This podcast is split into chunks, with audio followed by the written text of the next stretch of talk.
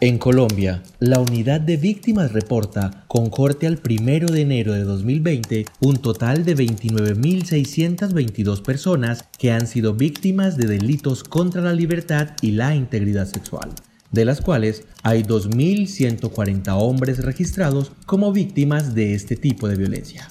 Aún no se sabe de cuánto puede ser el subregistro. A nosotros nos pudieron haber hecho todo de todo. Pero teníamos la fe también puesta que no fueron capaces de arrancarnos la dignidad. Porque cuando el ser humano se le arranca la dignidad, hasta ahí llega todo. La voz de Jesús Mario se alza en medio del silencio y la vergüenza de miles de hombres que han sufrido violencia sexual a causa del conflicto armado.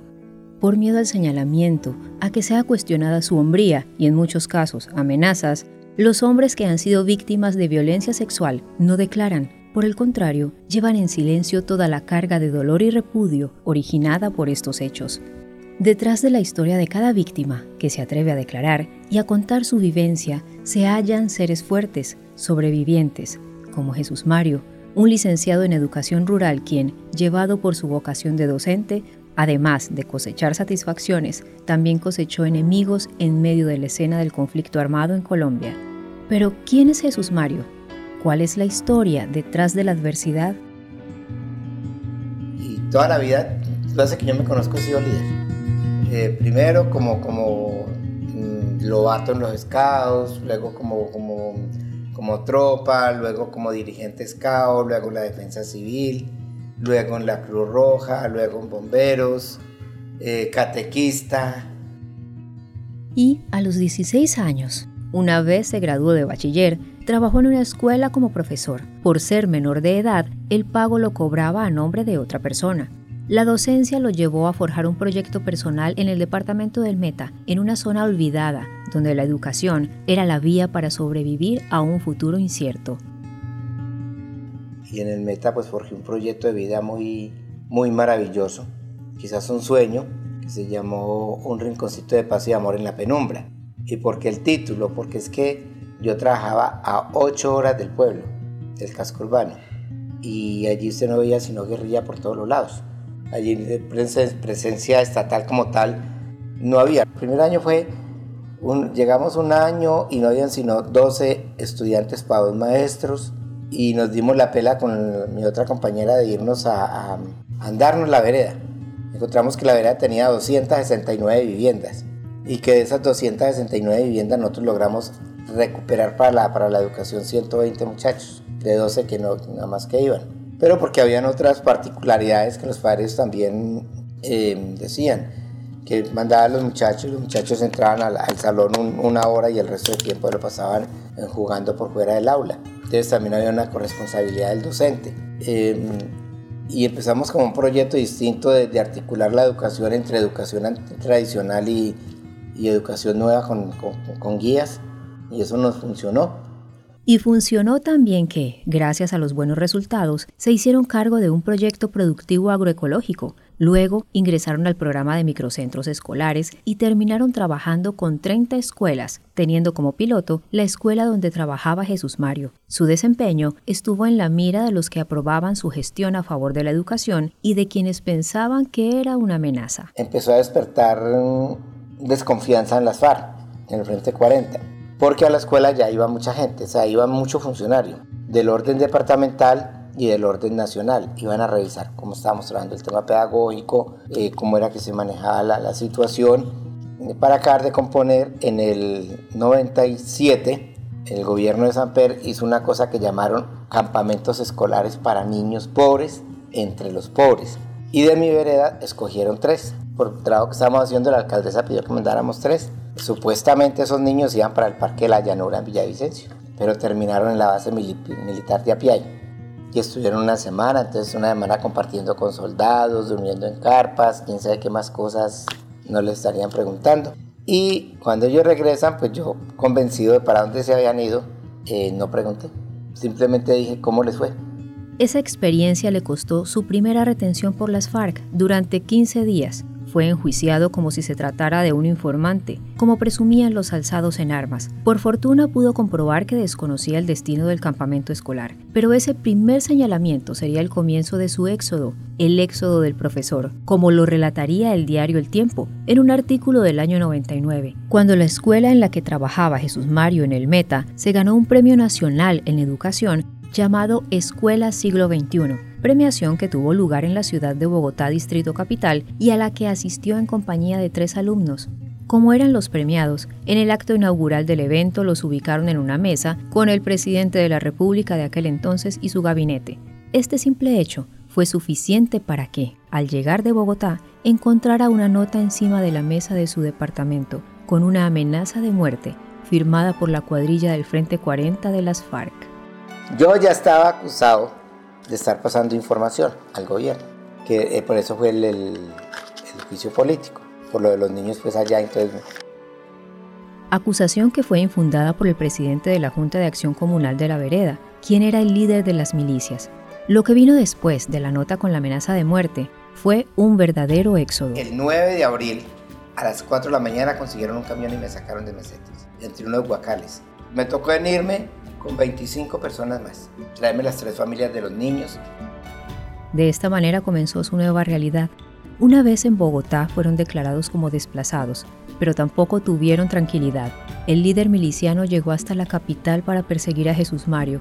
Estuvieron en varias casas, hacinados, hasta que el profesor no pudo resistir la situación y de Bogotá viajó hacia un pueblo en el eje cafetero para tratar de reconstruir su vida, pero allí las cosas tampoco eran como lo esperaba. Pero parecía ser como que el, destino, la cadena de sufrimiento como que está marcada en el ser humano, pienso yo. Sí, para uno ir como, como entendiendo y haciendo la resiliencia. Las cosas no pasan porque sí, sino que como que todo está marcado en la vida de las personas. Y llego al santuario en muy mala época Llegó en la época en que estaba em, en plena incursión paramilitar. Y yo logré colocarme en un colegio por contrato. Pues resulta que en ese colegio empezaron los muchachos a, desertar. Y uno, como siempre, de lambón y de metido y de sapo y de todo, yo empecé a, preguntar, ¿por qué? Entonces los muchachos decían, no, es que allá en la, en la, en la vereda mm, de paredes nos están dando trabajo, nos van a pagar 600 mil pesos en esa época, 600 mil pesos mensuales, y entonces pues en mi casa estamos muy mal, entonces ahí me dio con mucha cosa, yo ya tenía relación con CODES, entonces me pareció mucha gracia contarle a CODES lo que estaba pasando. Y a raíz de eso la Defensoría del Pueblo generó una alerta temprana por reclutamiento de menores. Y resulta que yo no sé esa gente cómo se dio cuenta que yo había sido el que había armado el, el despelote. Y esa gente a mí nunca, nunca me dijeron que hubieran, me hubieran llamado para prevenirme, me han dicho por qué esto, porque no. Cuando yo me di cuenta es porque llegaron y tumbaron la puerta de mi casa y me sacaron. Me llevaron a una parte, primero en el santuario hay una casa que era una de las casas de los más ricos del pueblo, pero esa gente se apoderó de esa casa. Y en esa casa llevaban a cabo los mayores vejámenes que los paramilitares pudieran cometer. De nuevo su espíritu de servicio y velar por la educación de los jóvenes le jugó en contra y lo llevó a vivir su peor pesadilla. Lo retuvieron en esa casa un día. De allí se lo llevaron para otro lugar, muy cerca del pueblo, de donde decían que a quien llevaban allí no volvía. Ese era el descuartizadero. Todo sucedió con el conocimiento de las autoridades locales, porque después de las 5 de la tarde, la policía desaparecía y llegaban los paramilitares a vigilar por las calles portando sus fusiles. Comenzaron incriminándolo de guerrillero, él les explicó que la guerrilla le había quitado todo, que era un desplazado por su culpa, pero hicieron caso omiso. Lo que sucedió después no merece ser recordado, no tiene nombre. No hubo ningún grado de piedad ni respeto en los actos cometidos contra su cuerpo, mientras lo obligaban a decir con quién trabajaba y quiénes más había en el pueblo con él. Por obvias razones, no encontraron respuestas. El profesor era inocente. Es muy difícil, es muy difícil porque uno a pesar de esos momentos, el pudor y, no sé, el respeto por uno mismo y lo que le han enseñado a uno los padres lo hacen sentir a uno lo más, lo más bajo, lo más impuro, lo más ruin, todo lo impurificante que usted se pueda imaginar.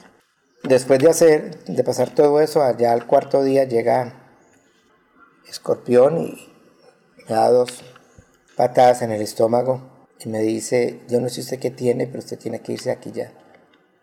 No lo puedo matar. Y ordena que me suelten. Obvio que yo no podía ni, ni pararme. El dolor era profundo. Eh, yo no sabía qué era más fuerte, si lo que me había pasado o el miedo.